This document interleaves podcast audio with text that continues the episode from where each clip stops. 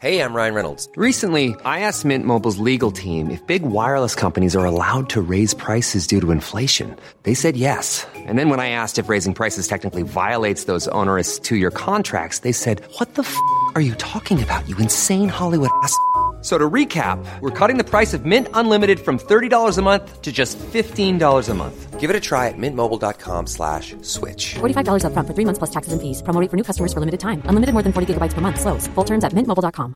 Planning for your next trip? Elevate your travel style with Quince. Quince has all the jet setting essentials you'll want for your next getaway, like European linen, premium luggage options, buttery soft Italian leather bags, and so much more. And it's all priced at 50 to 80% less than similar brands. Plus, Quince only works with factories that use safe and ethical manufacturing practices. Pack your bags with high-quality essentials you'll be wearing for vacations to come with Quince. Go to quince.com slash trip for free shipping and 365-day returns. Vi är sponsrade av Länsförsäkringar. Det är vi. Eh, Jag har ju ett eh, problem i livet och det är ju att jag eh, rent ekonomiskt är något av en fuck-up. Eh, Jag eh, både tjänar för lite pengar och jag gör av med för mycket pengar. Och eh, det finns ingen framförhållning, det finns inget sparande till mig själv, det finns ingen pensionsgrej som är så många eh, som lyssnar skulle sätta eh, kaffet i, i vrångstrupen. Eh, när de förstår Ja, de gör det nu. Ja, när de förstår hur illa ställt det faktiskt är. Däremot så har jag lovat mig själv att jag ska inte låta den här ekonomiska fuck-uppigheten, som jag kallar den, föras över på mina barn. Eh, this ends now, har jag sagt. Och drag, dragit ett streck i eh, marken Bra. med kolkrita.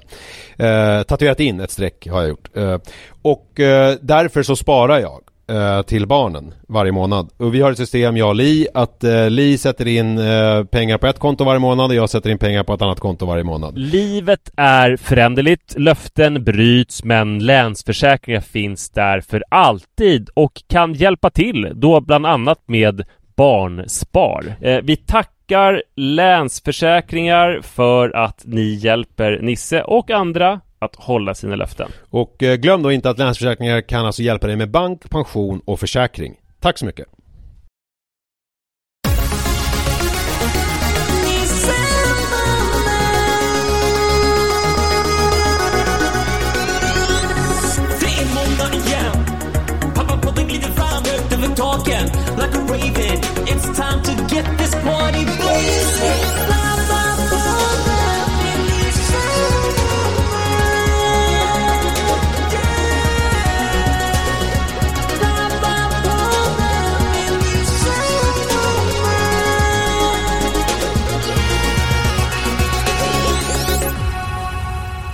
Kära vänner, välkomna igen till Pappapodden med Nisse och Man. Jag tänkte på det att eh, vi spelar in på distans och då tänkte jag på att ibland när vi spelar in på distans förut, alltså när, jag var i, när någon av oss var i ett annat land så vi har hållit på så länge nu så att det kunde vara typ så här svårt att hitta vettigt internet och sånt. Just det. Nu finns det väl få ställen i världen där man har sådana problem. Ja, jag tror också att det är, svår, det är svårt att Nu är det hitta. tvärtom, att vi, vi försökte ringa varandra på en vanlig telefonledning först och det lät som att man pratar med sin pappa på affärsresa till USA 1987 så att då tog vi ett internetsamtal istället. Du är i, någonstans i Grekland? Ja, jag är på Rhodos och är helt ensam. Eh, alltså helt utan min familj. Det är ju en, en, eh, ja, men en klassisk tjänsteresa. Jag är och jag gör jobb och så. Ja. Ehm, och, eh, men det är lite, jag har ju ett speciellt jobb Som inte är så mycket att sitta i konferenser och sånt där Utan jag jobbar med eh, diverse eh, Och den här veckan så jobbar jag med att skapa innehåll kan man säga Mm. Och då, då har jag gjort det genom att jag utsatte mig själv för en rolig utmaning Att jag ska träna 30 timmar eh, på en vecka Just det. Och det finns krav för vad träningen är också Det ska vara Om jag gör styrketräning så kan jag inte räkna hela den tiden som det tar För att jag måste dra av halva tiden eftersom man vilar ganska mycket emellan Ja, ja, ja, ja, ja, just det, just det. Mm. Och sen också på konditionsträning så får det inte vara hur slappt som helst utan snittpulsen under aktiviteten måste vara minst 60% av maxpuls för att det ska räknas Okej. Och sen ska jag då, det, det är reglerna Och sen ska jag få ihop, eh, alltså du hörde det lite som Georges Perec när han skrev Livet en bruksanvisning Mm. Lite... Att man sätter olika utmaningar så här. Mm. och sen så, ja. ja, det är kanske lite mindre intellektuellt. Ja, det är mer, eh, alltså Ivar Lo Johansson tyckte ju att eh, liksom idrott och sport det var fördummande. Um, ja. Så att du, du, man kan väl säga då att enligt Ivar Lo Johansson så har ju du fördummat dig själv den här veckan. Väsentligt. Men ja. jag, alltså det är Nej, men, fascinerande ja, men just, så, ja förlåt. ja men så, så äh, målet har varit att jag ska få ihop 30 träningstimmar på 6 dagar här. Ja. Och jag är på ett hotell eh, som eh, har väldigt liksom generösa träningsfaciliteter. Det är ett Apollo Sports hotell med så här, det är liksom byggt kring träning så alla här håller också på med träning. Det är inte konstigt att ha på sig typ cykelkläder i frukostmatsalen eller att ta 20 portioner och sånt där. Och nu är det sista dagen och det här är förmiddag men jag har nu kommit upp i 29 timmar och 20 minuter så jag har bara ett litet pass kvar. Och jag har, verkar ha överlevt det här. Det har varit jätte, jättegivande och kul. Men hur, hur har du gjort, eh, du har ju svårt med mat och sådär. Hur har du gjort för att få i dig mm. rätt, eh, alltså mängd kalorier? Hur är det svårt med mat? Ja men du brukar ju liksom ha Det har ju alltid varit så att du går ner i vikt lätt och du har svårt att äta tillräckligt mycket Hur har du gjort för att liksom få i dig tillräckligt med kalorier? För det måste man ju Om du tränar fem timmar om dagen Ja Så måste det ju vara Vi måste ju snacka, vad snackar vi? Fem 6000 kalorier eller vad är det vi vad... Ja men det kanske är något sånt ja. Nej men jag, jag, tror att det var i min ungdom När vi lärde, började, alltså typ när jag var föräldraledig med Iris så gick jag ju ner i vikt för att jag glömde att äta typ Men mm det, det, har aldrig hänt sedan dess. Nu är jag ju en liksom välgödd medelålders man mer som håller min vikt. Men absolut, jag äter ju på ett sätt som många kanske skulle tycka var sjukt. Det är fyra stora tallrikar till ja, tre gånger per dag. För Plus att jag dricker väldigt mycket sportdryck. Van der Poel var ju gäst i, eh, hos eh, Skavlan, vad heter hon? Eh, nya Skavlan. Eh, Ja, whatever. Han var också gäst i Spring Snyggt-podden. Ja, eh, ja, det tycker jag mest liksom. Men han berättade ju då om att han fick sådana tandproblem när han tränade som mm. mest. För att han åt ju så mycket och så mycket godis och sådär för att få i sig saker hela tiden. Eh, och det var då... Ja, han, han, eh, efter ett tag så insåg han att han behöver borsta tänderna inte två utan tre gånger per dag för att det ska funka. Mm. Och sen så eh, berättade han ju om den här känslan av att man är proppmätt samtidigt som man är jättehungrig. Mm. Och det är någonting att säga man det är kombinationen av att mag, mag, magsäcken är sprängfull samtidigt som man har liksom energiunderskott. Att man är både hungrig och mätt samtidigt. Det liksom och det har hunnit, jag känt av lite här. Det har inte hunnit kom, Nej, komma precis. ut. Liksom. Nej, exakt. Och, ehm, och när vi intervjuade Nils van der Poel, det var innan hans, det här träningsmanifestet hade kommit ut, han hade berättat de här grejerna, så var jag fascinerad över att under intervjun så klämde han en, en, ett rör med Pringles. Mm. Men det var någonting som han också skrev i sitt träningsmanifest att förutom att då dricka sportdryck så drack han eh, grädde på cykeln och efter att han hade ätit sin jättestora middag så åt han chips tills han somnade på kvällen. Men han hade ju också eh, det här uh, att han eh, skulle klara av något långt lopp eh, med risgrynsgröt. Att han skulle ha med sig sådana här tuber med risgrynsgröt. Han höll på att experimentera ja. lite med vad han skulle kunna äta och sådär på vägen. Ja, gud. Människor ja, alltså... Det är som du säger, jag har ju inspirerats av honom i det här eh, roliga projektet Men han gjorde det vecka efter vecka, jag gjorde det bara en vecka ja. eh, så, så, så är det, och, och det har varit fantastiskt eh, Det ska bli väldigt mysigt att återse min familj Och det som känns dumt är ju, alltså att vara borta från Iris och Rut en vecka, det har jag varit förut Det är eh, Det är helt okej, okay. man saknar dem men det är lite mysigt att ha någon att sakna sådär mm. Men med Adrian är det annorlunda, det är första gången jag är ifrån honom så länge och dessutom så har jag nu missat 4,5% av hans liv. Ja, just det. En vecka av 22. Det är, ja. inte, det är svårt att ta igen det. ja, ja, ja, ja, Förlåt, nu får du säga det du skulle säga. Nej men jag, jag har massa grejer nu som jag vill säga. Bland annat så vill jag säga att när du och Sara eh, eh, liksom låg med varandra och när det blev eh, Adrian eh, mm. Sa du då innan att nu älskling ska vi skapa innehåll? Varför tänkte du det? Nej men för att du pratade om att du var där en vecka nu och skapade innehåll Jag antar att det är till Spring Snyggt ja. Alltså som du skapar innehåll eh, När du tränar menar jag, att det är till din andra podd Just, ja, ja, du, ja. Att, det var till, till pappapodden ja. Ja, ja precis, ja. absolut, så, det sa jag, ja. självklart Ja, bra, det, det, det, var liksom en Det vet man ju liksom så här eh, Influencer-bebisar är ju en mångmiljardindustri industri. Ja. Det är ju liksom som eh, För en influerare som vill befordra sig själv Det man gör genom, för att befordra sig själv Det är att ge sig själv en till bebis det. det är som en befordran Man får en liten lönebump mm. Man har någonting och liksom Maldiverna, eh, man har liksom eh, tömt ut alla de där bilderna, använt dem tusen gånger om liksom. Man har inget mer. Så då, då är man nästan tvungen att ha en bebis. Exakt. Man eh, ger sig själv några år till helt enkelt. Eh,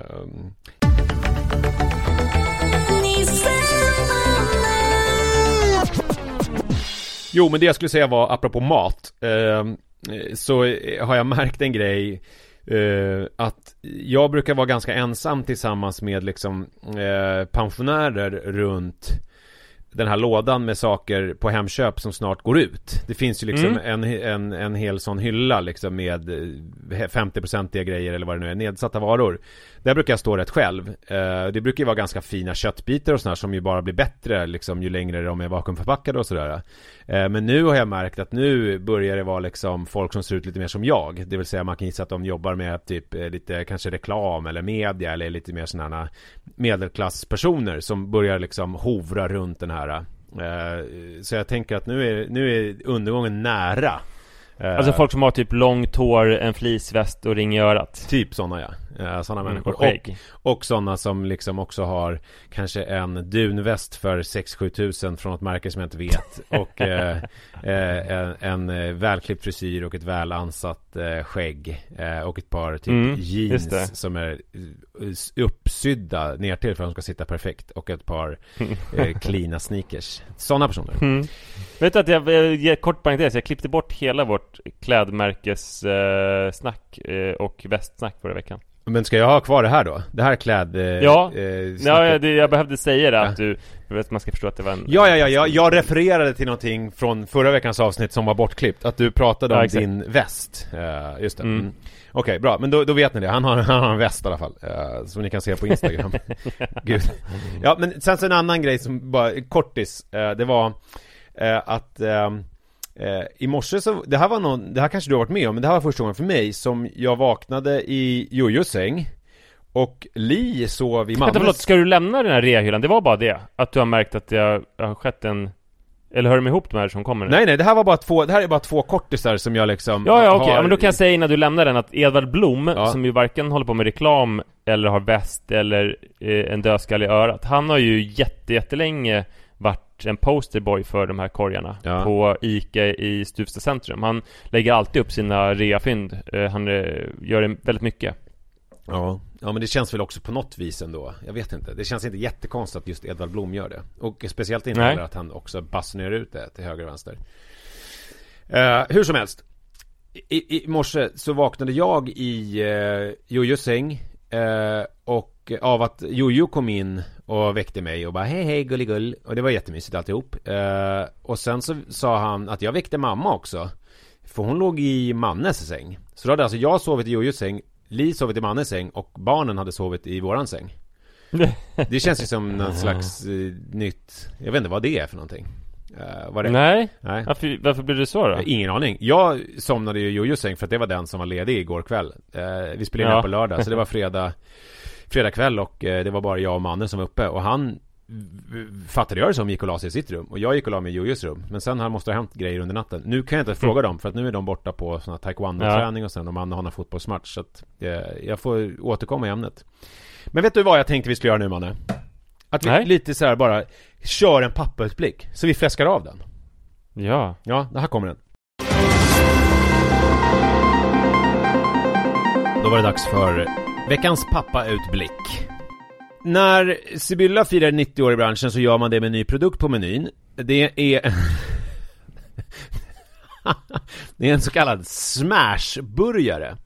Jag Eh, älskar smashburgare Ja, och eh, vad passar då bättre än att ha Björn Borg som ansikte utåt i kampanjen? Eh, och han säger, jag kanske inte var mest känd för min smash, men eh, nog fanns det tillfällen där även den satt, i hans kommentar. det här är alltså Björn Borg som gör ett, eh, nu eh, ber jag om ursäkt till alla lyssnare som är inblandade i den här kampanjen och hit och dit, men ett eh, lite Vadå, hur många av våra lyssnare är inblandade i den här men inte kampanjen? vet jag, det kanske är några. Jag bara vill braska för att det, det känns lite pajigt, det här samarbetet. Alltså, Tigge Zetterberg Eh, kanske. Eh, hon jobbar i och för sig mot Schweiz nu för tiden, så jag vet inte. Okej. Eh, det är väl mer Federer. Eh, men det känns ju lite så här Björn Borg är, gör, det är lite cykel på köpet. Man får lite Doggy Doggelito-vibbar eh, när han gör liksom ett samarbete med Sibylla eh, för en smashburgare med pommes med Z. Eh, det är liksom, ja. Eh, och sen så är, Ja. det, är det också ehm, eh, är hans son då, Leo Borg med. Leo Borg är ju mest känd då för att han är Björn Borgs son och för att han är Alltså hyfsad på tennis. Och när jag säger hyfsad då menar jag att han är runt Han är ungefär på plats 600 på världsrankingen eh, Att jämföra med sin årskamrat Carlitos Arcaras Som är då lika gammal och som är på plats 1 i världen.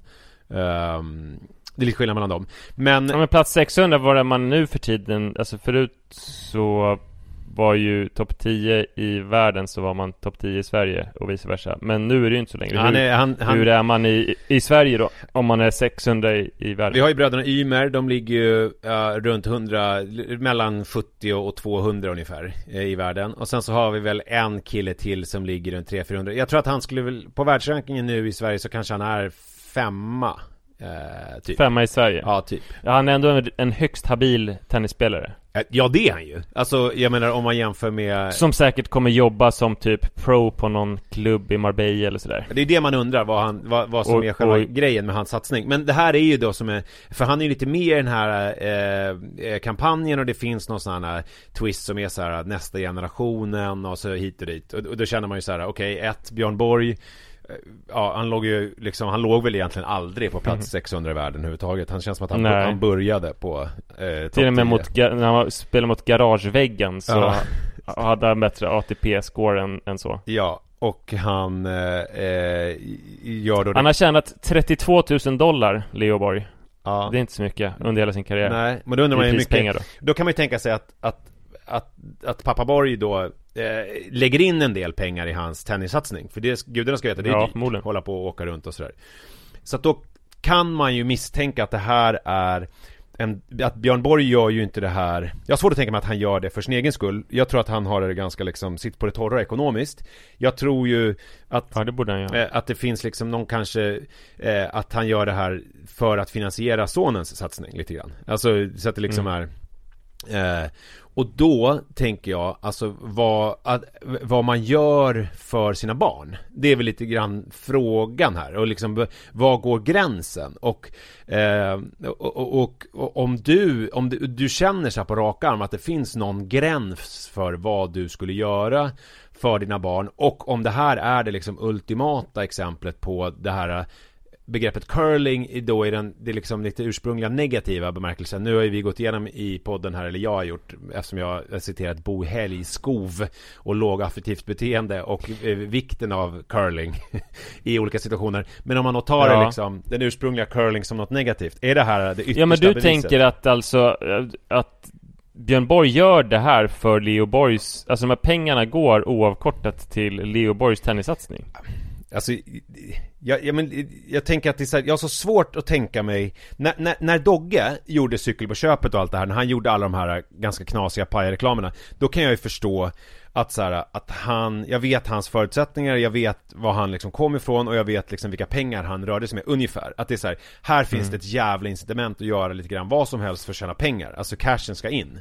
Eh, Men i Björn Borgs fall, i det här läget, så har jag svårt att tänka mig jag har svårt att tänka mig någon, han gör ju nästan inga grejer. Alltså man ser ju aldrig honom i några reklamsammanhang egentligen. Och sen så helt Jo men jag såg Kalle Schulman upp för att Kalle Schulman på Instastories var extremt impad av Sibylla, eller Sibyllas byrå då som hade lyckats få det här. Ja. Alltså det är så en, om man kommer på det på ett möte så är det så här, ja det är väl bra med Björn Borg och Smashburgare men det är helt omöjligt. Ja. Eh, så det var imponerande så, men sen så la han upp att Björn Borg hade gjort dålig reklam, alltså bara för målarfärg, där det inte ens är någon kopp utan man bara står bredvid den här målarfärgen och sådär. Så att han verkar ha ju sålt sig rätt billigt även tidigare. Jaha, han har, det finns en historia.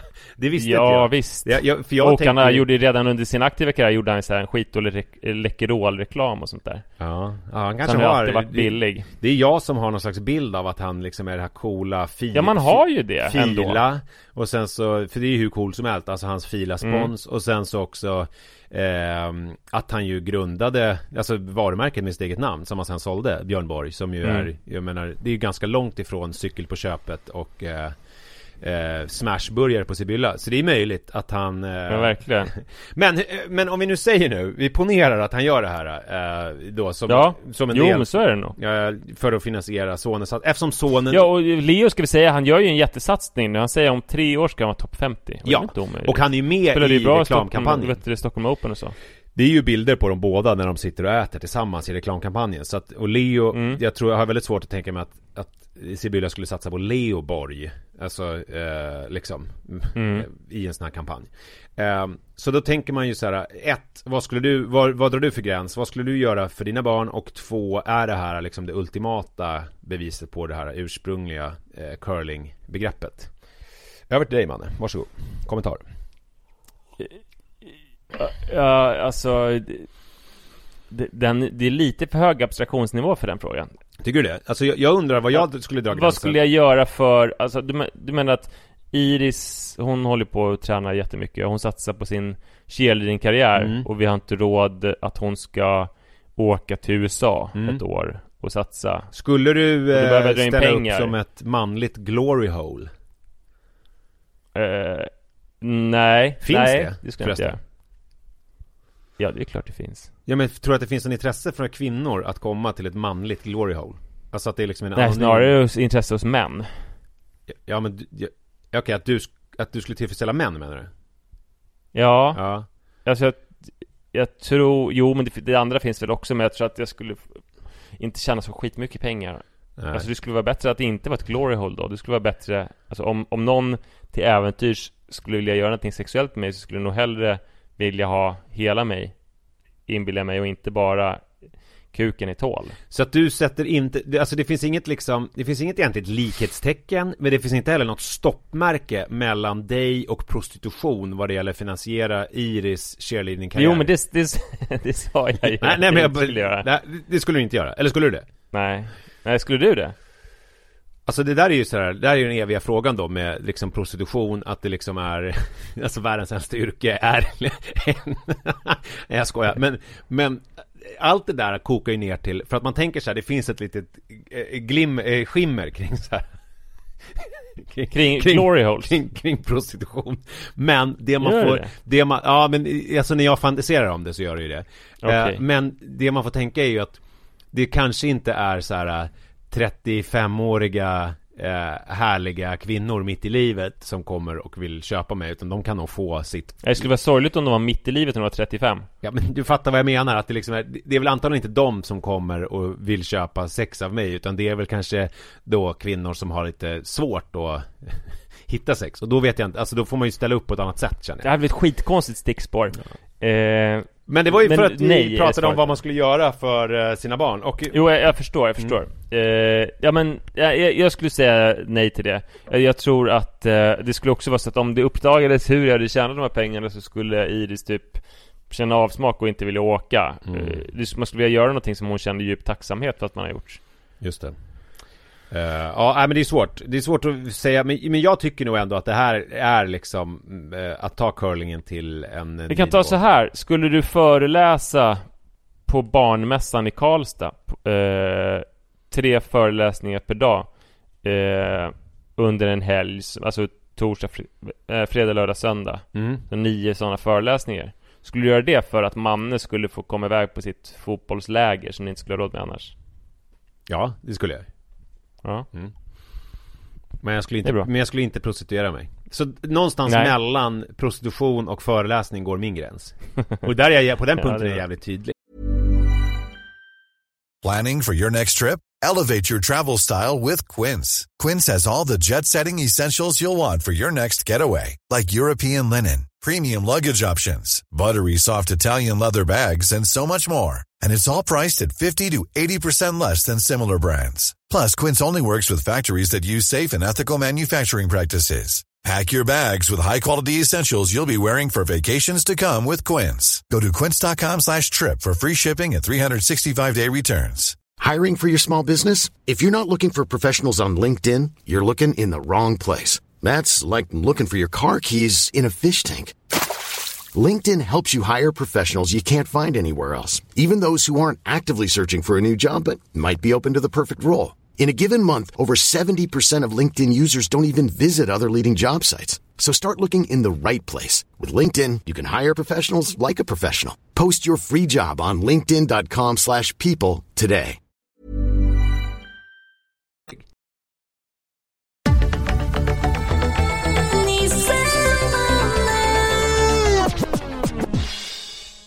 Jag tänkte på det när jag flög hit. Mm. Så... När jag satte mig precis, man hade tilldelats platser, Mm. det var inte fri, fri sittning utan man tilldelades platser. Så kände jag när jag såg att bredvid mig satt en barnfamilj med så små barn så att de var två vuxna och två barn på två säten. Okej. Jag hade en mittgång emellan men de var mina grannar. Mm. Och så tänkte jag helvete, det här var ju en dålig plats. Mm. Och så tänkte jag samtidigt helvete vad dumt tänkt. Mm. Eh, för att jag insåg då att jag har lite dubbla stolar i dels den här liksom morfan. Jag har stora barn, jag är långt ifrån småbarnslivet. Jag har nått livets liksom höjd där man eh, inte ska behöva höra så mycket barnskrik om det inte är ens egna barnbarn som skriker ju. Just det. Det har man liksom rätt att slippa. När jag kommer hit till hotellet i Grekland så Jag har i och för sig inte badat i pool utan bara i havet Men det finns massa pooler här och jag spanade ju genast in poolen där det stod endast för vuxna Mm. Den, den tyckte jag verkade vara bäst Mm. eh, Men samtidigt så är jag ju en småbarnspappa Just det. Som om nio dagar ska jag åka på en utlandsresa med lilla Adrian Just det. Och då är jag ju livrädd att folk ska tänka så här som jag tänkte. Mm. Helvete, där sitter en bebis. Vilken dålig plats jag fick. Och sen så brottades jag med den här, det var ju som att det var någon schizofreni som hade drabbat mig. Mhm. Hela tiden, för de Framförallt en av de här två barnen skrek väldigt, väldigt mycket och fick så här vredesutbrott så att hon inte bara skrek utan hon slogs vilt omkring sig också. Eh, dock sittande i mammas knä. Så jag drabbades ju inte av det fysiska våldet. Hon var väl kanske ett och ett halvt år eller så. Eh, och eh, och det tyckte jag var jobbigt. Och jag kände att fan vad jobbigt. Men sen när jag såg någon annan runt omkring mig som tyckte det var jobbigt. Mm. Då tänkte jag, det där är för fan inte jobbigt. eh, så att det verkar ha varit väldigt, det var väldigt komplicerat för dig det här. Det måste ha varit många känslor som rördes upp. Ja, jag blev, jag blev eh, lika irriterad på barnet Mm. som på de andra vuxna som verkade tycka att det var irriterande. Men det måste också ha varit utmattande för dig. Alltså det, det var Ja, somnade du ifrån allting eller vad hände? Du måste liksom ha känt så mycket eller, eller spräng, bara gick du upp i atomer? Nej men jag bara satt där med min eh, inre kamp. Alltså för att jag vill ju verkligen inte att någon ska tycka det är jobbigt med ett skrikande barn. Och sen kände jag också med de här föräldrarna att de var så jävla mycket bättre än jag. Alltså de... Eh, jag hade ju fått stresspanik. Eh, och låtit kort i rösten eller forcerad eller du vet så här. Men de var, verkade vara helt lugna. Och då blev, du- blev du imponerad men också sur på dem för att de var lugna? Alltså vadå, få tyst Nej, ungjäveln? Där, där, ja precis, nästa steg där är så här. Åh gud vilka bra föräldrar, så där skulle jag också vilja vara. Och så bara, kan ni säga till det där barnet ordentligt så att det inte blir en bortskämd idiot? Ja, och sen så säga till dig själv, att, att också börja prata med dig själv där, att du sitter liksom Nej, nej men det var, nej men det- hjärnan började nästan koka. Eh, så att jag, jag försöker nu, alltså snart kommer jag väl typ, för att jag minns när barnen var yngre och Mm. jag ibland reste iväg ensam på tåg eller typ när jag, Johannes, min lillebrorsa, åkte till Ung, vår årliga resa till Ungern hade då. Mm. Så blev jag nästan glad när jag hörde ett skrikande barn. För att jag så här, eh, var så glad att det inte var mitt barn bara. Ja, ja, ja, ja. Alltså dit kommer man ju sen. Alltså att man är immun mot skrik och man tycker att det... Man tycker också så här, den, att man djup medkänsla med föräldern känner man ju då. Så här, Mm. stackars, stackars dig. Mm. Jag, det här hade precis lika gärna kunnat vara jag och eh, jag, jag, jag känner med dig. Jag vet, jag vet vad du går igenom typ. Ja, men det Men kände nu du vet inte nu jag ju alls. inte riktigt vad... Nej men jag vet inte riktigt vad du går igenom. För att det är fortfarande lite abstrakt. För jag har inte gjort några resor med Adrian än. Och han har inte fått någon så här skrikpanik under jobbiga sammanhangen. Och du är så pass, dina barn är så pass gamla så att det har blivit det här som ens mor och farföräldrar, eller som ens egna föräldrar är, i alla fall mina, när de pratar om mig och min syster när vi var små, så bara, nej men ni var så gulliga, ni låg och sov där och vi tittade på er Ja, och gullade med." precis. Att de har liksom förträngt allting. Där är du med Iris ser ut, att du liksom, ja nej jag minns ingen, vi hade ju, det var, vi satt på flygplanet och sen var vi framme. Eh, och så vet Mm. du liksom inte riktigt vad du har framför dig här med Adrian, när du ser det här, du blir lite kallsvettig nästan och bara oj. Eh, Ja men exakt, Nej, men sen så minns jag när vi åkte till Thailand med Iris och Rut och jag tyckte de var så himla duktiga och gulliga men det var just så här ett par i 60-årsåldern som satte i sig tio stycken whisky och lika många öl och bara svor över våra barn och eh, blev skitsura när Rut bajsade i blöjan eh, för att vi inte liksom hade bytt den innan hon bajsade i princip. Alltså- Alltså att de De kände sura lukten, eller? Omedelbart när bajset, ja precis Omedelbart när bajset landade i blöjan så blev de skitsura för att vi inte hade bytt Fast vi precis kände det samtidigt som de såklart skulle gå och byta eh, Men sa de detta? Byt blöja för Ja! Vi kan väl byta på ungjäveln? Typ. Nej, sa de så? Jag skrev en krön, krönika om det här. Jag blev, de, alltså de var helt... De, de tyckte, de hade liksom köpt en charter i turistklass, att då har man rätt till total lyx och avskildhet och inga barn. Ja, men det känns ju som nästa steg. Alltså att man bara går in i någon typ av, alltså då är man ju inte längre mottaglig för någonting. Alltså då har man trängt undan allt det här kaoset som du beskriver i din hjärna. Att det blir Mm. för jobbigt. Så då, i och för sig, du skulle ha tagit i flaskan ju. Det var väl kanske det Mm. de gör. Att man bara super sig liksom bort. I deras fall verkade det inte funka så bra. Nej, men, de var de- men det kan ju funka. Ja, de kanske, de söp sig till ett stadie där de inte längre överhuvudtaget hade några alltså motsatta känslor. Utan då var det Nej, bara det. irritationen, liksom.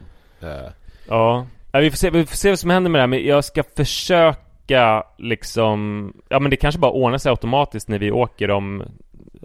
Det är på höstlovet. Men då är ju en fråga, vad, man, vad du skulle uppskatta Mm. då? Om man super ner sig, så att man, att man då inte längre har några motstridiga känslor Men att man Antingen blir man då irriterad och sådär som det där paret som du beskrev på Thailandsresan Eller så blir man tvärtom, gråtmild och börjar komma fram och bara Oj, jag gulliga sjö Åh, då kan jag få hålla lite Oj, oj, oj, jag Ja, kan det är byta mycket mysigare. blöja Det är ju otroligt mycket trevligare. Du, hade hellre det Eh, ja. Ja men en full arg person eller en full glad person. Det är klart man tar en glad person. Okej, men det här då. Man är full och arg och prostituerar sig för att ha råd med Thailandsresan på flygplanet. Vart? Ja, då skulle jag... Då vet jag att det är någon som har lyssnat på avsnittet och ins- Ja men då undrar man ju såhär, vad fan ska man dra gränsen? Nej men gud, vad, men det är också, du var ju en tredje grej här, som, du var ju också en eh, Jag tänker eh, i, eh, när du höll på och reste själv, när du var innan barn och allting Mm. Det var ju också den personen i dig tänker jag som fanns eh, nu på den här Mm. resan eh, Så att det var Ja, ju, det. det var ju den också, alltså ensam på väg ut i världen Mm. eh, Så det ju många Nej, mycket, må, mycket att hålla reda på. men det är väl det som är att bli äldre ju Att man bär alla sina åldrar inom sig och alla sina upplevelser Att man liksom helt plötsligt så bara, hur fan ska man sortera i det där? Vem är man nu? Är du man 21 som är på väg till ba- eh, Thailand eller i Vietnam? Eller är du liksom man eh, 29 som är på väg till Thailand med barn? Eller är du liksom man eh, snart 40 som sitter ensam på väg med vuxna barn på väg någonstans? Ja Man är allt. Omöjligt att veta. Alltså en sak som jag tänkte på, det var att eh, jag, jag pratar ju i princip på engelska, det är nästan bara britter här. Ehm, för att det är höst... eh, britterna har höstlov just nu. Mm, de verkar ha höstlov hela landet på olika sätt mentalt. Vad är det som händer? ja, ja, det är en del snack om Liz Truss förstås sådär. Men, eh, men det innebär att jag, jag hänger med i den mån jag hänger. Jag hänger inte så jättemycket med folk. Men igår var jag på en jätte, jättelång cykeltur i bergen med britter till exempel. Mm. Och det var bara alla, eller eh, ja, de var skottar, men de är också britt. Eh, men eh, jag, jag hänger med britter och de märker ju när jag hänger med alla dessa britter att att jag inte är så bra på engelska. Nej. Eller snarare så här, det hade ju varit enkelt att vara så här. Jag är bara dålig på engelska. Mm. Och ibland känner jag mig dålig på engelska för jag är rätt dålig. Jag är ovan vid att prata engelska, jag undviker att prata engelska så här, för jag tycker det är lite pinsamt. Mm. Ehm, men, men jag kan upptäcka att, men fan jag, alltså på ett sätt är jag ganska bra på engelska. Alltså man tänker på hur många glosor jag kan. Och det Mm. kan väl varenda svensk i min ålder kan liksom tiotusentals ord på engelska. Mm. Jag tänkte på jag skulle gå upp till Det är britter som har hand om cyklarna här också. Jag hyr en cykel. Eh, Och då skulle jag säga någonting om tofflor. Då tänkte jag på att vad, vad många ord jag ändå kan för tofflor.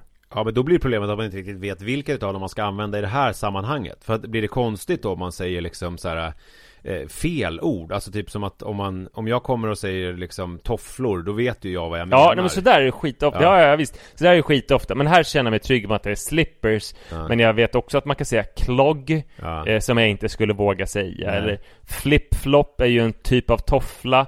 Sandal är också ett ord, men då är man uppe i för ett sånt enkelt föremål är man uppe i ändå fyra ord som man kan. Men det var är ju bara som- då ett, ett som man är trygg med, men, men fyra ord som man kan. Ja men det var ju som när jag eh, skulle säga pakistanier eh, När jag var i England eh, Och jag sa pakis Och det var ju så här. eh, Ja, just det, eh, just det. Att, att, att, och det är ju värsta liksom nedvärderande Och jag bara tänkte att det var ett slangord för pakistanier Att det var som att säga typ turk eller inte vet jag ja, Vad som helst Men det var det ju inte eh, Så att ja, det, det, sådär Det var som jag när jag var på tågluft, då kallade jag kvinnor för hoes. Ja, såklart nej, nej, det gjorde jag inte. Men vad, vad sa jag? sa... Ja, jag sa chick. Alltså då hade man ju liksom vuxit upp med, du vet, amerikansk ungdomskultur. Just och de det. som jag pratade med då, det var någon som sa det så här, du kan inte säga det ordet, jag får inte ihop dig. Nej. Du, se, du verkar vara liksom en genusmedveten ung man som har kläder från Goa och är Ja. lite alternativ. Då kan du liksom inte samtidigt säga chick om en tjej. Det funkar inte. Alltså, man är helt bara lost vad gäller ordens valörer. Ja, ja Och så är det väl ofta så här när jag ska prata engelska att så här, ja alltså det, Ibland så vågar man och vinner med att säga ett liksom lite specialord som klogg för toffla. Eller också bara att säga många fler ord. Alltså de här små ord som binder ihop meningar. Att lägga till många sådana, att, att prata så eh, elaborerat som möjligt. Eh, Men det kan ju alltid backfira totalt och sen så märker man att, eh, alltså även fast jag kan jätte, jättemånga glosor så, så märker jag bara att Att det blir så jävla omständligt om jag ska försöka berätta någonting. Ja, Som jag skulle berätta, vi pratade om Mussolini Ja. För att eh, de gjorde något maktövertagande i Grekland och vi kom till någon italiensk nedlagd by Och så pratade jag om det här med att Mussolini Pallade inte med att italienarna åt trekantsmackor, alltså sandwich. Nej men han insåg att han kan inte liksom kväsa det här beteendet så att han, det gick ut ett dekret att det skulle heta tramezzino och att därför blir det så roligt när man går till chica eh, italienska kaféer att de ändå kör tramezzino som är ändå någon slags Mussolini-macka som ju borde heta sandwich egentligen på italienska ställen Just det om man inte är Mussolini-kramare. Jag berättade det här och liksom jag märkte att de fattade typ inte ens vad jag snackade om. Uh, alltså det var, ibland, så att jag känner ofta att det är bara, det är bara lättare liksom att hålla, håll din fucking käft man. Ja, och det är det som är problemet för att varken du eller jag är ju två personer som håller vår fucking käft Utan Nej. vi vill ju snacka, vi vill ju berätta våra historier Ja. Och då blir det liksom, det enda verktyg jag har Det är ju min, min liksom svada Och då när man blir Mm. Alltså det, det är lite som när en eh, gitarrvirtuos får liksom eh, fingrarna avkapade eller en eh, Och pianist får liksom strängar kvar. Parkinson. Alltså det Ja, blir exakt liksom, så känns det. det. blir ju, så det Ja, här precis, är jag ju är mitt instrument. extremt beroende av det där. Ja. Det är ju Och skitjobbigt det man märker att de, att de tycker ju och, det tycker man ju själv på något sätt Även om man knappt erkänner för sig själv Att om man pratar med någon som är dålig på svenska Så tycker man ju att den är lite mer korkad liksom. Exakt De tycker att jag är lite mer korkad bara Och lite mer off eh, eh, och, eh, och de är nog ändå så mer toleranta än vad jag är när jag träffar folk som pratar knackig, knackig eh, svenska. Så att Så det är konstigt att vara liksom en så här Vad ska man säga? En bra, dålig engelsktalande Jag är jävligt bra för att vara så extremt jävla dålig som jag är Ja Alltså Eh, jag, jag kan alla de här fina orden men jag pratar så lite engelska, jag pratar så dålig engelska. Och de, de allra flesta svenskar, många tror ju att de pratar bra engelska men de flesta pratar väl nog ganska Jag pratar nog sämre än de flesta Men de flesta pratar ju rätt dåligt. Det enda som är bra är att jag har märkt att Alltså jag har slutat att försöka jag, Förut försökte jag alltid prata, alltså uttala så himla bra. Och jag var ganska bra på det, typ när jag var utbytesstudent i England och så att prata brittisk engelska och så. Kristoffer Och sen gick jag Lundström. mer över till amerikansk engelska. Eh, men, förlåt vad sa du? Kristoffer Lundström där, Kobra. ja, precis. Men sen så eh, har jag märkt att dels så, det tar för mycket hjärnkapacitet från mig att försöka prata så här snygg engelska. Så att eh, då blir ju själva pratandet sämre. Och sen också så tror jag det blir kognitiv dissonans hos mottagaren. Om, Ja. jag, om jag låter bra på engelska men är så jävla dålig så blir det sämre än om jag låter, om jag står för min svenskhet och pratar som en svensk, är det bättre. Och mer, mer eh, förståeligt att jag inte är så bra på att prata. Ja men det är ju hellre då att Så det är man är liten såhär, oj vad, oj vad bra du är på engelska för att prata så dåligt. Alltså att de tycker det. Ja. Hellre Ja, exakt. såhär, gud vad, vad liksom, du låter precis som en amerikansk tv-serie men du kan, Men du du har kan inga inte... ord och du säger fel. Ja. Du säger nedsättande saker om Ja. pakistanier och kvinnor. Hello ho! Can you pass me some clogs please? typ så. Men nu har jag, jag har ett projekt nu att jag ska bli bättre på engelska. Så nu, den boken som jag läser här är på engelska. Jag skyr vanligtvis böcker på engelska som pesten. Och eh, jag lyssnar på engelska poddar. Det är mitt så och när jag träffar Billy White, som är en person som jag jobbar med några gånger i månaden, en kock och löpare, eh, så ska jag prata engelska med honom. Fast det är ju Det finns ju många honom. som vill på Nej, han vill ju prata engelska helst, för han känner ju Han är väl Han har ju berättat att han känner exakt samma sak när han pratar svenska Att han känner sig som en femåring liksom. Jo men det Bara där är ju, men det, dum i huvudet. det där är ju, det är ju som han komikern också, eh, Al Pitcher. Och, eh, Ja, eh, och sen så har vi också apropå Billy White, en eh, Martin Bundock, PR-geniet eh, Som också pratar engelska och som har bott i Sverige väldigt länge. Där gör man ju liksom, där känner jag ju eh, att man gör dem en otjänst för att de, där ska man ju prata svenska så att de liksom kommer in i matchen. Eh, Men jag kan känna eh, att när eh, jag vet inte, apropå det här med att det är många tankar i huvudet samtidigt som snurrar Att när jag pratar engelska med folk som är från liksom engelskspråkiga länder eh, Och jag känner mig dum så, säg, så tänker jag ju själv då att jag så här, om jag pratar i alla fall ert jävla språk Vad fan gör ni? Imperialistsvin som har bara åkt runt och våldtagit och skändat och förslavat hela jävla världen Absolut. Och tvingat oss alla att prata engelska Det var svårt igår för en av de eh, skottarna som var med Han bor sedan 16 år tillbaka i Schweiz och pratar schweizertyska och franska och italienska och rätt många Men språk. inte svenska Hans eller? barn pratar fyra språk Nej, Nej. nej, dock inte svenska Nej, det var ju dåligt av Men frågan är, vilket språk skulle du eh, lära dig flytande mot att du prostituerade dig en månad? Vänta, jag, jag skulle... Vänta, och så, det, det, jag, det jag får välja vilket språk, jag får inte välja huruvida jag ska prostituera mig för ett språk eller inte Eh, Ja just det, ja, ja, nej men just det, alltså Hur långt skulle Eller du gå du, för att lära dig ett språk? Skulle du prostituera dig? Skulle du vara ett manligt glory hole för att En lära dig engelska månad? perfekt? Är det vanliga arbetstimmar då, 8 till 5 prostitution? Ja, Det är väl liksom Eller? fem timmar träning, fem timmar prostitution, ja, och sen är det väl liksom sova som gäller ja, det, bootcamp Ja, Eh, Ja, nej men eh, det, där, det är väl mer lockande än att Mm. hjälpa barnen ja, faktiskt, att lära sig ett språk ja Så det, det kanske vi ska köra på mm. Om alla kunder är mitt i livet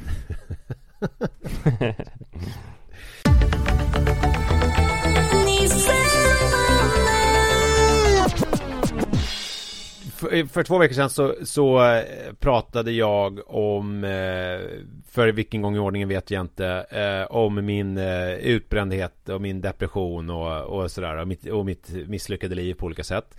Eh, och Mm. då som ett brev på posten så hade då DN Kultur en eh, granskning eh, av min, eh, mitt, det här avsnittet, nej det hade de inte Men de hade en granskning av traumat, i, alltså traumat i Just det. media, det personliga traumat i media de, de gick igenom, det var framförallt Sommar i P1 De gick igenom hur det liksom 97 började med att Dolph Lundgren Berättade om sin våldsamma pappa och sin destruktiva tonårsperiod Mhm, det var han som började? Ja men det, det fungerar jävligt lite som otippat. startskottet för Sommar i P1 som vi känner det Mm. Eh, och så det är frågan de ställer det, här i det här reportaget är liksom om vi nu har nått så att säga en mättnadspunkt En så kallad traumatrötthet som de så fint eh, formulerar det Eh, Ja det är intressant, det brukar mina föräldrar prata om att eh, De var ju polare med Jörgen Cederberg som var en av de som startade Sommar och då var det så här Det var också, så han en, var ju det var också som en, en lång, lång rödhårig eh, gamäng från Östergötland som vi alla känner Ja, han var i allra högsta inblandad. Men, men på den tiden så var det ju liksom att man berättade roliga historier och det var som att man var en så här DJ på, i den kommersiella radion. Ja. Som drog lite roliga grejer där. Ehm, så det var ju verkligen något, något helt annat. Ja, inget det var ju också ett sätt alls. att för, det var ju Tage Danielsson då. Det var ju när, på den tiden när han var liksom eh, inte eh, Han blev ju aldrig speciellt gammal Men innan han blev liksom han var ju liksom en ung kraft. Och då skulle de ju föryngra och eh, de skulle spela lite Oj nu fick Kajsa ett ryck här. Eh, De skulle spela lite musik och prata lite. Det skulle liksom vara lite så här häftig radio så att säga Eh, Men det är det ju liksom inte riktigt längre. Och då eh, har Helmersson då i ledarsidorna, han har kommenterat det här. Eh, och då tar han upp ett ganska modernt klassiskt exempel med Sanna Nielsen, jag vet inte om du känner till det? Alltså hur det liksom, hur det kan slå över åt Mm, andra eller hållet. jag läste det där. Mm. När det blir ett trauma. Föräldrarna skilde sig när hon var vuxen och så Ja. fick hon typ nässelutslag eller något. Ja, hon fick någon nässelfeber i Thailand. Att det var liksom, Mm. alltså alla ska med, med ljus och lykta hitta liksom, eh, alltså sitt egna trauma för att hela Hela medieberättelsen bygger på, alltså, och speciellt sommar då, på att man har gått igenom någonting jobbigt och förhoppningsvis då kommit ut på andra sidan så att säga.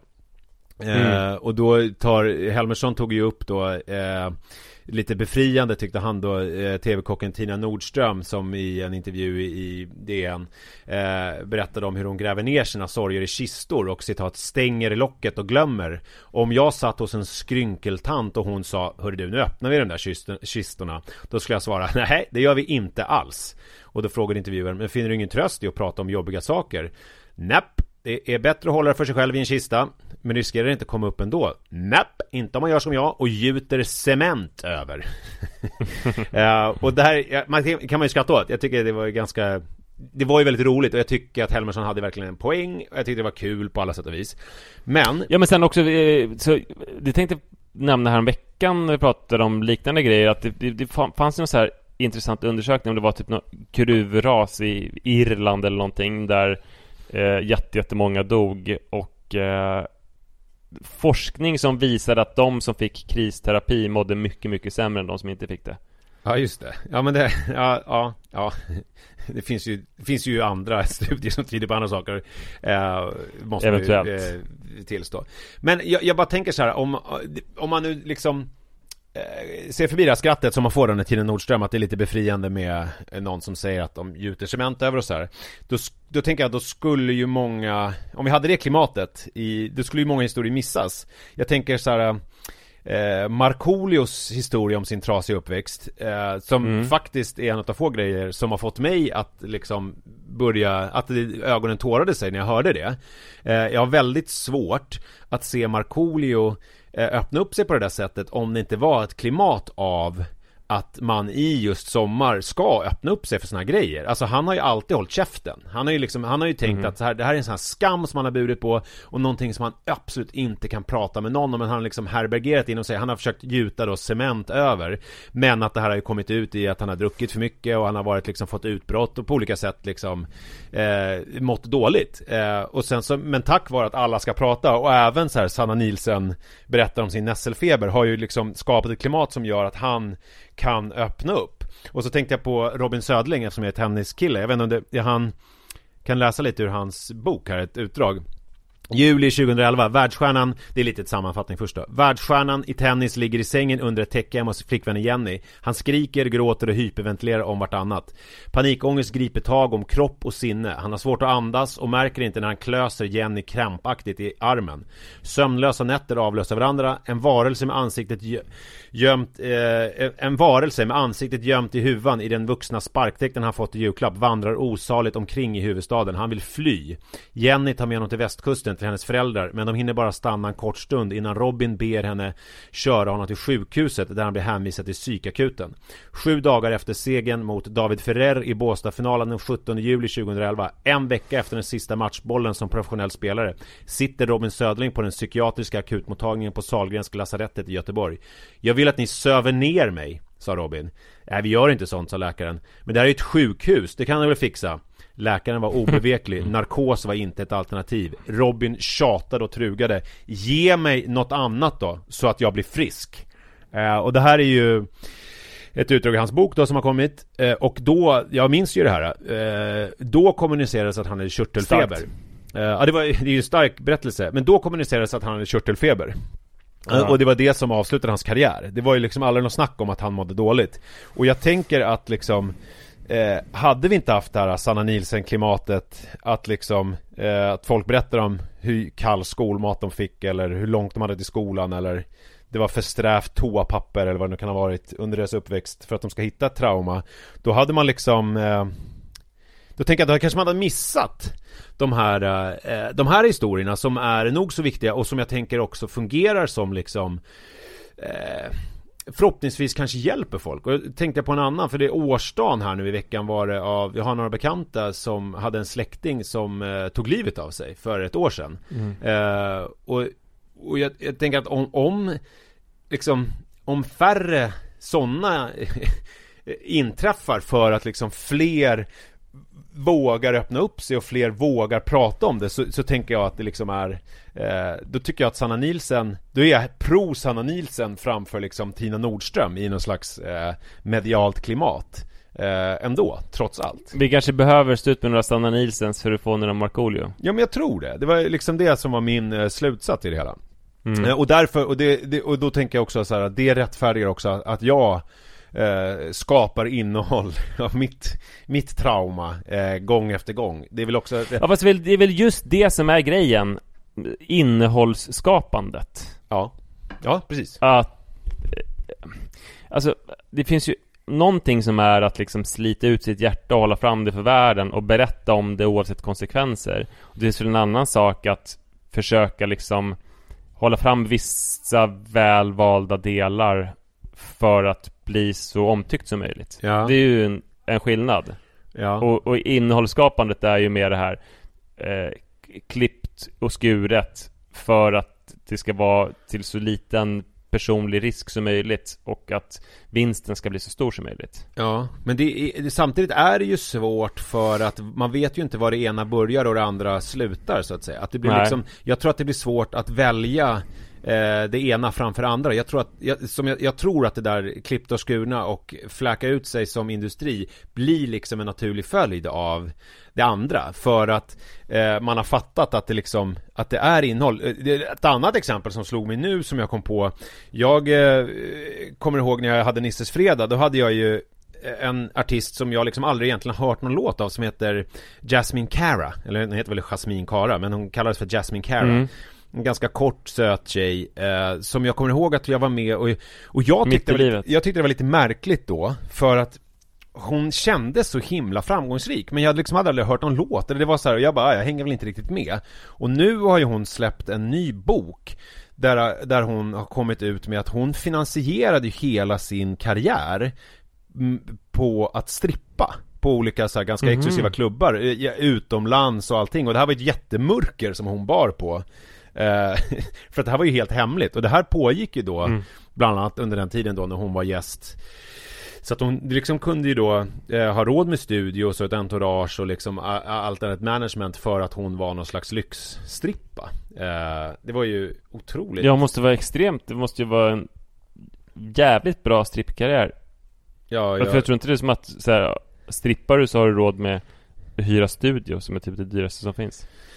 Ja, men eh, alltså apropå sådana stories, de kommer väl fram då för Mm. att det är väl klart att det är något cyniskt bokförlag som tycker att den här boken är ju jättespännande och eh, att ge ut och hon känner sig, jo men det här kan jag ge ut för att eh, det liksom eh, är såklart eh, ger uppmärksamhet och, och sådär. Men då är det väl samtidigt så här, är det någonting eh, jag tänker så här, är det någonting man faktiskt kan, det är som Uje Brandelius, jag vet inte om du såg den intervjun med honom i Christian Lok där Alltså, för då var det en Nej. fråga så här, liksom hur ser du på att profitera på din sjukdom där med Parkinson? Och han, han liksom så här, verkligen Alltså, jag kommer tjäna så mycket pengar på den som jag kan För att jag har fått den här skiten Då kan jag ju lika gärna försöka tjäna pengar på den Och så kan jag ju känna så här, har man då levt eh, ett skuggliv där man har varit, haft så dålig självkänsla och mått så dåligt som man har liksom eh, tvingat sig själv till att strippa för att finansiera sin karriär och sen så lyckas kom clean och berätta det och komma ut på andra sidan. Då tycker jag, då kan man, har man all rätt i världen att typ profitera på det,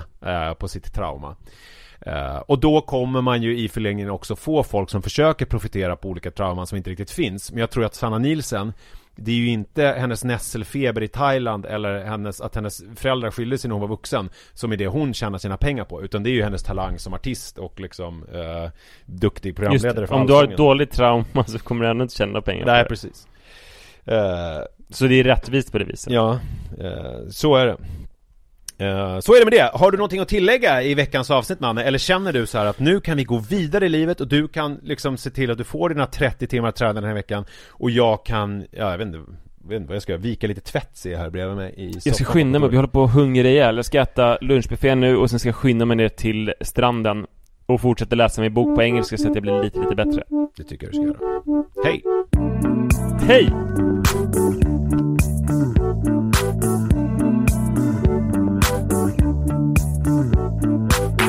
Jag föddes 1971 på Löwenströmska BB i Upplands Väsbys kommun. Innan jag fyllde tio år hade jag bott på tio adresser i Sigtuna, Märsta, Umeå, Jokkmokk och Gävle.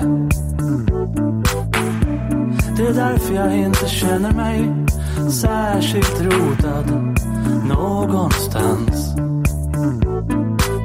Jag fick två småsyskon när jag var tre år och min mamma och pappa hade inte så mycket tid med mig. Då fick jag ett hävdelsebehov som aldrig har gått över.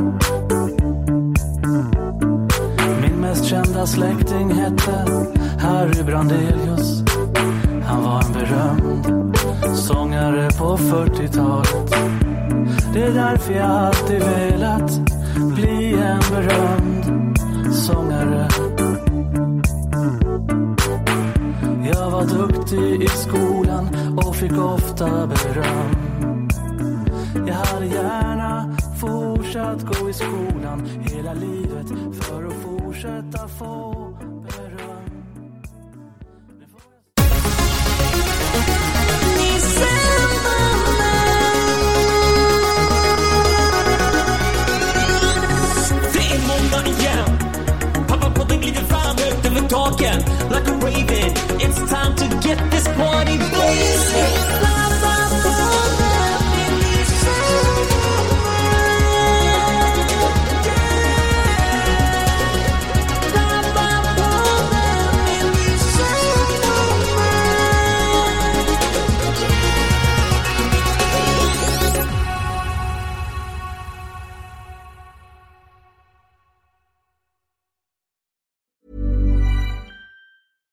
Selling a little or a lot? Shopify helps you do your thing however you cha-ching. Shopify is the global commerce platform that helps you sell at every stage of your business. From the launch your online shop stage to the first real life store stage, all the way to the did we just hit a million orders stage. Shopify is there to help you grow. Shopify helps you turn browsers into buyers with the internet's best converting checkout. 36% better on average compared to other leading commerce platforms because businesses that grow grow with Shopify. Get a $1 per month trial period at shopify.com slash work. shopify.com slash work. Even when we're on a budget, we still deserve nice things. Quince is a place to scoop up stunning high-end goods for 50 to 80% less than similar brands.